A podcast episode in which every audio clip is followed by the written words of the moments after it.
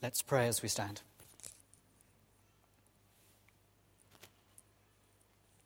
Almighty God, we come to you with all kinds of different questions, different issues, different experiences of our life, but we know what it is to want you.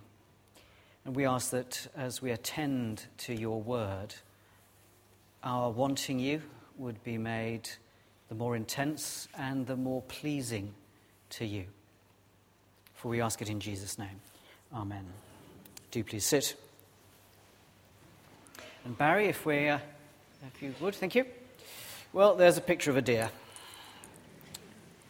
You can see it's very obviously panting for streams of water. Well, actually, it isn't. It lives by one of the streams that feeds into the Dead Sea. Uh, and when I saw it, it was actually pretty well off for water. Uh, but at least it shows you a deer. Thank you, that's enough.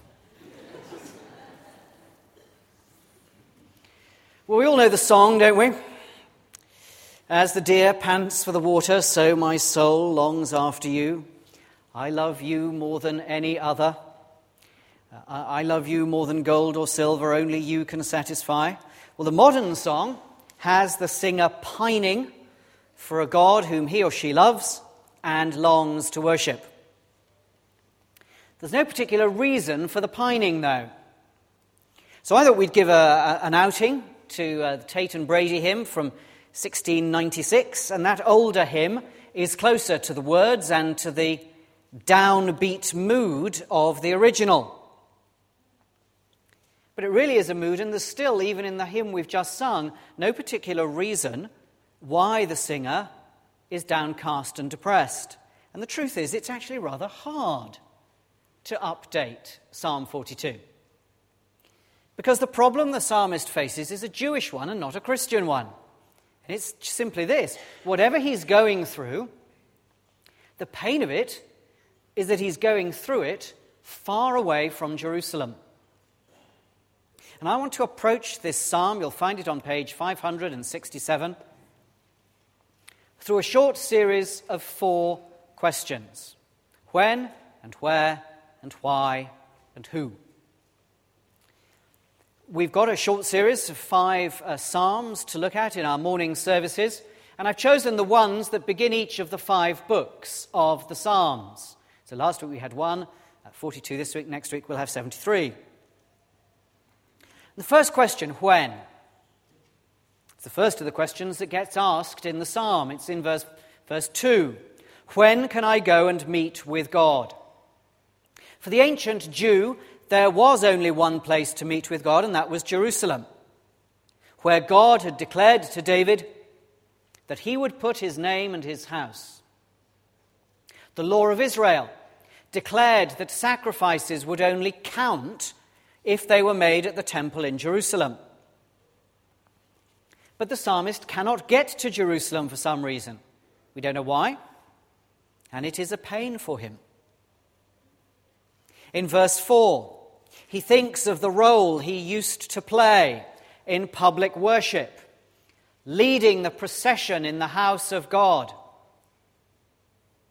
He thinks of the great throng of people, the multitude, the noise they made, the shouts of praise and thanksgiving, and the general hubbub of merriment, the festive throng. It sounds so plain and ordinary, doesn't it? He, he, he, just can't get on a bus. He can't get back to where God has been so real to him. And we might think that in, in centuries, when relationship with God has been inwardized, as it were, so we can, or internalized, so we can sing that modern song. Even Tate and Brady, back in the 17th century. They, they get the mood right, but they, there's no sense of physical distance from God, we might think that that kind of physicality no longer matters.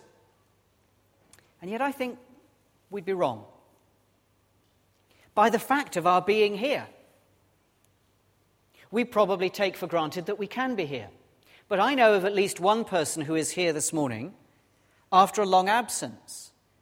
And it is a thrill, a great joy to be back here on a Sunday morning. And I want to take advantage of this when question to address one challenge of the modern Christian life, at least for many of us. Life is busier than ever. Emma began her prayers by that prayer that we might learn to stop.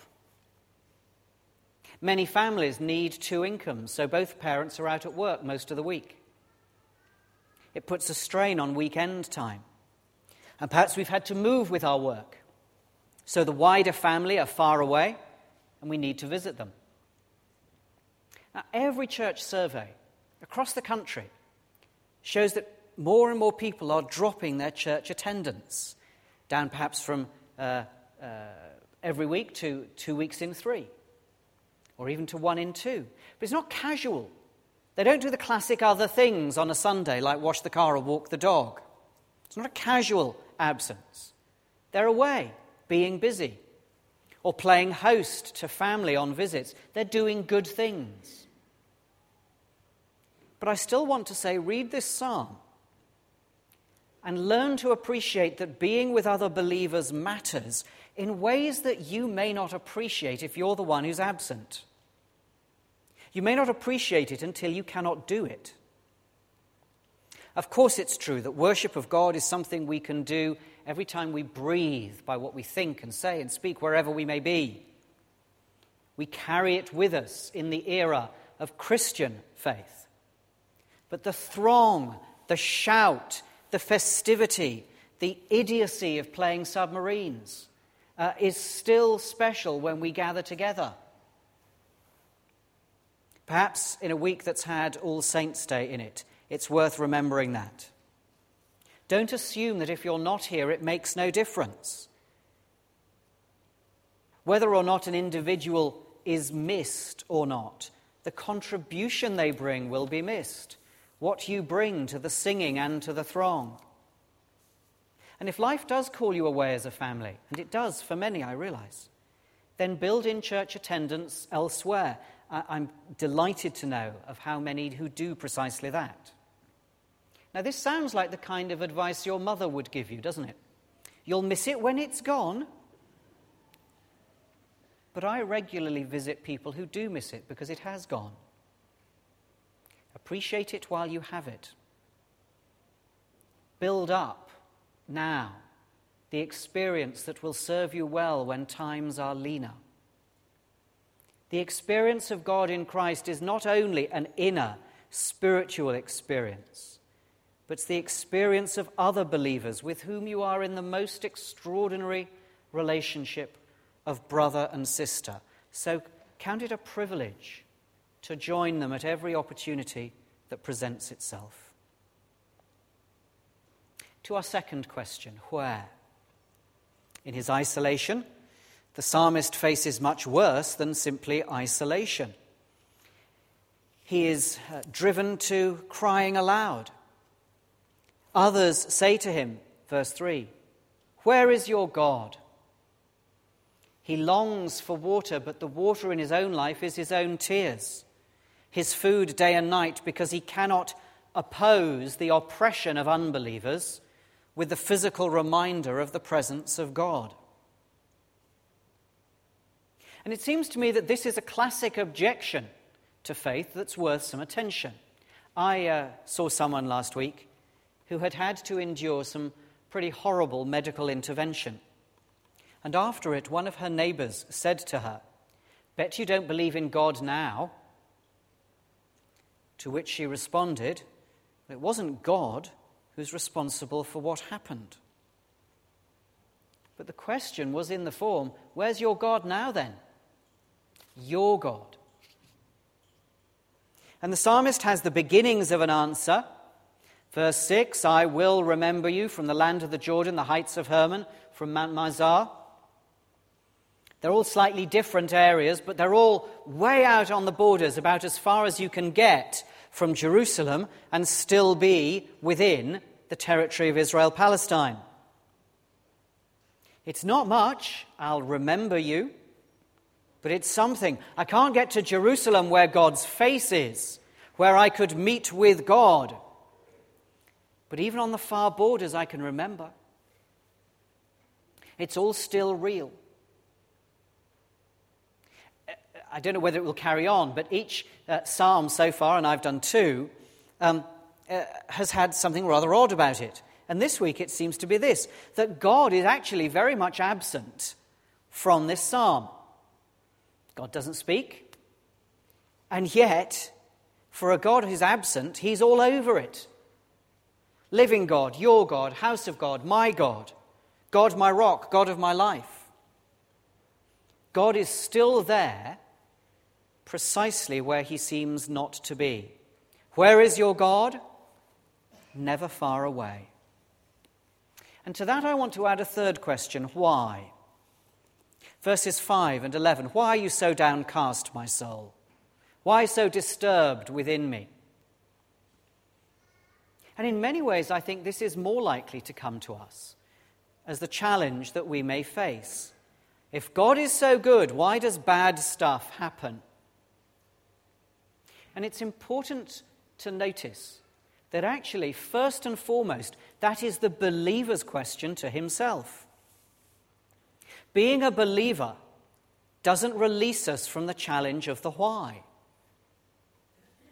Tim and Sue spoke of, of that challenge and the uh, issues of this psalm as they faced last week's uh, nightmare, I suppose, of Daniel's sudden appendicitis.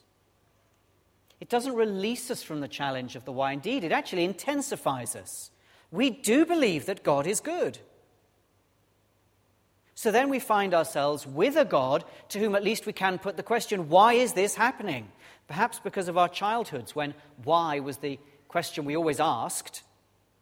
Why implies that there is a person there to answer the question more than where does. So let's make it an opportunity for a moment to consider the questions that come to us. I heard on a radio program recently that opinion polls are actually very distorting. Not necessarily about who you'll vote for, where, it's, where you'll probably tell the truth, but things like whether you like soap powder, dazzle, or whatever. People don't generally lie or deceive, but they give the answer uh, that the context of being asked seems to suggest.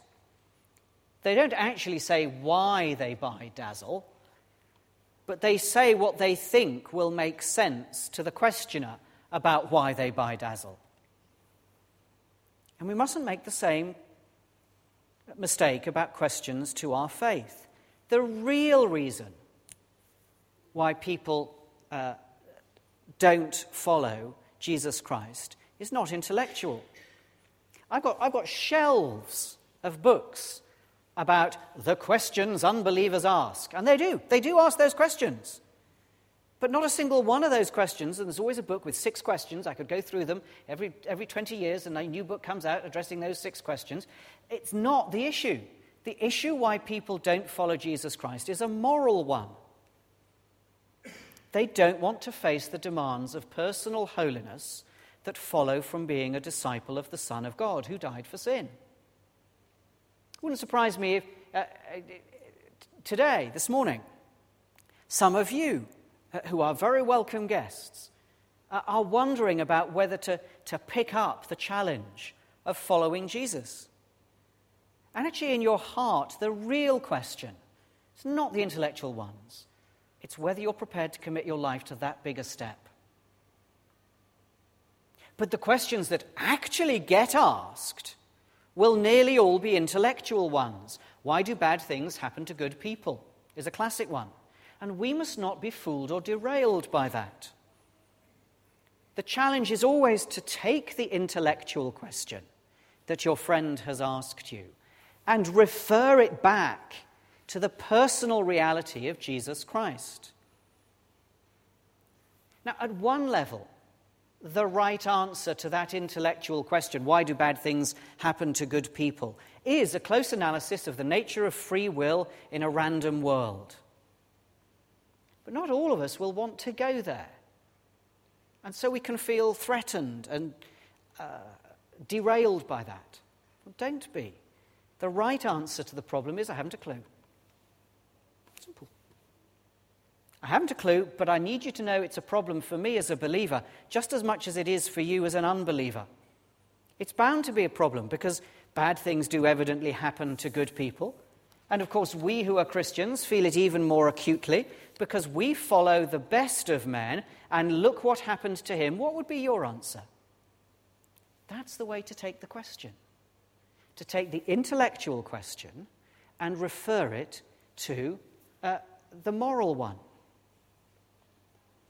I wasn't sure if I was going to do this, but I think time allows.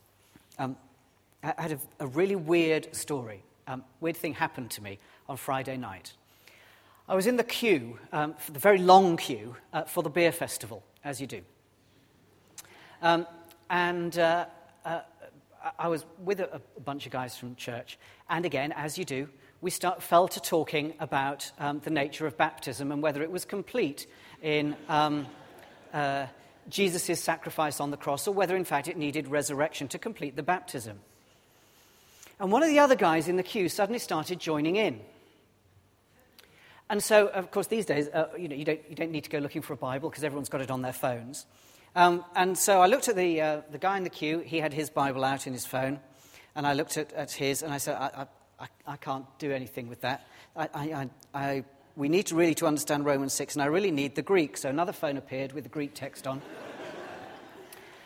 And uh, we were able to establish that the actual word in, in the Greek text at that point uh, allowed it for it both being a consecutive or a purposive clause uh, to establish exactly what's going on in Romans 6. And here we were thinking about the Greek of Romans 6, discussing the nature of baptism, and I thought, I'm sitting, standing in a beer queue, uh, having this totally bizarre conversation with someone I've never met before um, who was asking what denomination we were from and uh, wanted us to be impressed that his family had got very high quality degrees from ancient universities, and so on and so on. But there was something just a bit odd. Uh, and uh, it became apparent that he no longer went to church. But he, we carried on the conversation quite a long time. And then um, uh, later on, after we'd resolved the issues of the Greek and the text and what have you, I said, What, what stopped you going to t- church? Because he'd already said by then that he used to go. Well, he gave an answer and then he turned back to his friends and he carried on with his life because he didn't, didn't he loved being asked to deal with the intellectual question and having the phones out and looking at the Greek text and what have you. But he didn't like actually asking, anyone asking, what's going on in your life?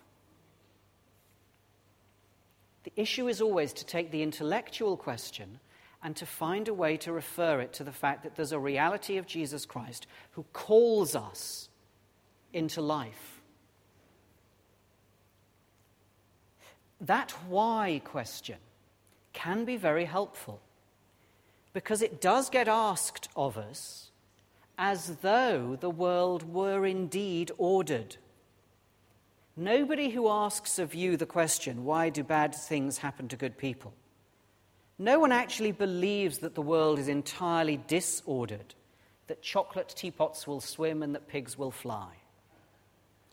Why is the cry of the human heart for an answer when the human heart already in its guts and uh, knows part of the answer that there is an order that we expect the world to behave in predictable ways why should we if there is no god so when we face the why question, thank God that we are facing that question from another person.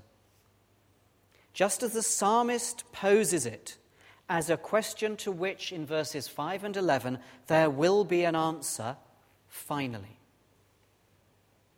When and where and why, and then lastly, the question who. I said earlier, God is the towering figure in this psalm even though he is absent from the answers. The dialogue of the psalmist is with himself, with his soul, not with God. Yet God is represented here. The psalmist begins with a longing for water, and he gets water. Boy, does he get water. Verse 7 The roar of your waterfalls, all your waves and breakers have swept over me. God is actually against him. Up on the heights in the Golan, where the Jordan River begins in waterfalls and roaring, deep calls to deep. The depth of the pain of the psalmist meets the literal depth of waters. uh, of Jordan. It feels to the psalmist as though God's own waters of death have broken over him. Not the water that brings life, but the water that brings death. And yet, it goes straight into verse 8. All your waves and breakers have swept over me. By day, the Lord directs his love. And only in verse 8 do we read the Lord. There. There it is in its little capitals that the translators use to, as a substitution for the personal name of God, Yahweh. God is all over the psalm, but there only in verse 8 do we get the name of God by which he is known. It's as though it's the, it's the hinge, the focus of the psalm. Now, the love that's spoken of is not a feeling, but the absolute and faithful commitment to be loyal. There is from God the unbreakable heart to the relationship, even if the psalmist is far away. It actually feels to him that God has overwhelmed him in the waters of death. Yet the one who has overwhelmed him is the Yahweh whose commitment is unbreakable, such that he will sing uh, second part of verse 8. Sing in the night to the God of his life. Threatened by death, he sings to the God of his life. Both things are true. It's not that one overwhelms the other. He holds them in the psalm still in tension. There is this experience of death, but there is also that recognition of life. The refrains in verses 5 and 11 look to the day when there will be resolution. But it's not yet, it's not now. I will yet praise him. I will get back to Jerusalem to praise the one who is my Savior and my God.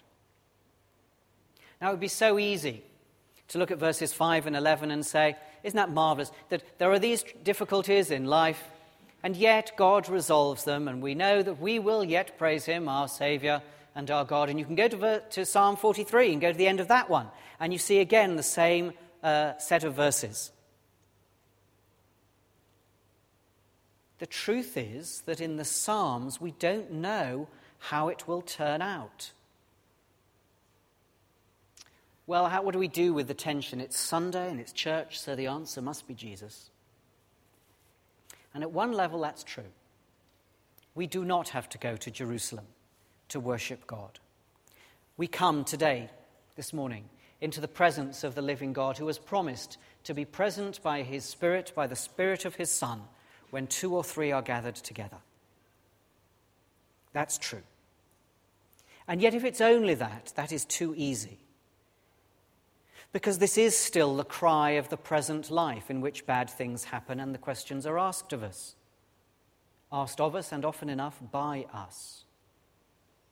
There will be days when the answers don't come, when we're caught up in this tension and we don't find a resolution.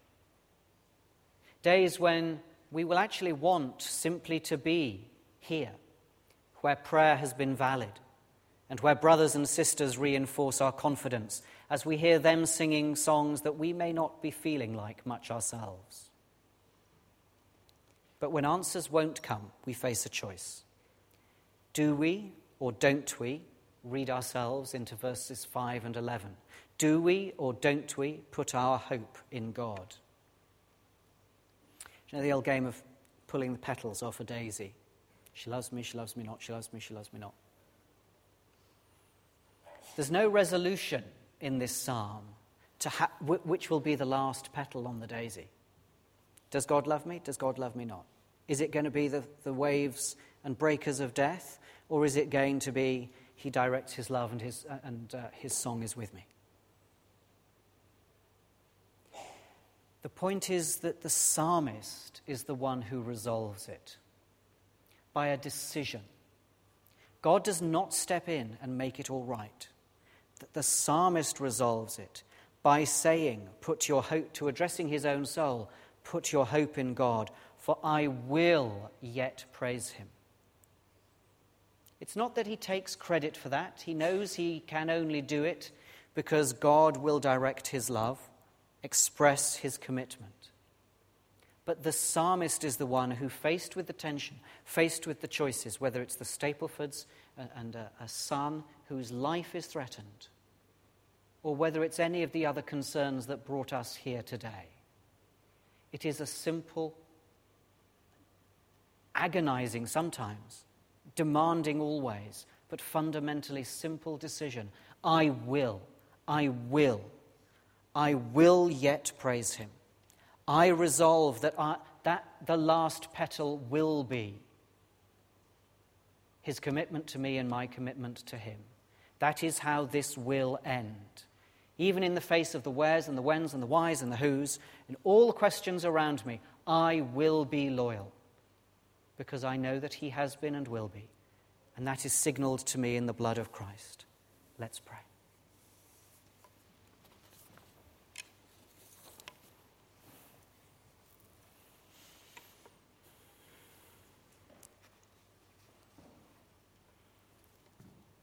Let's take a moment first to pray for all those in our lives who put to us the question, Where is your God? Why has this happened?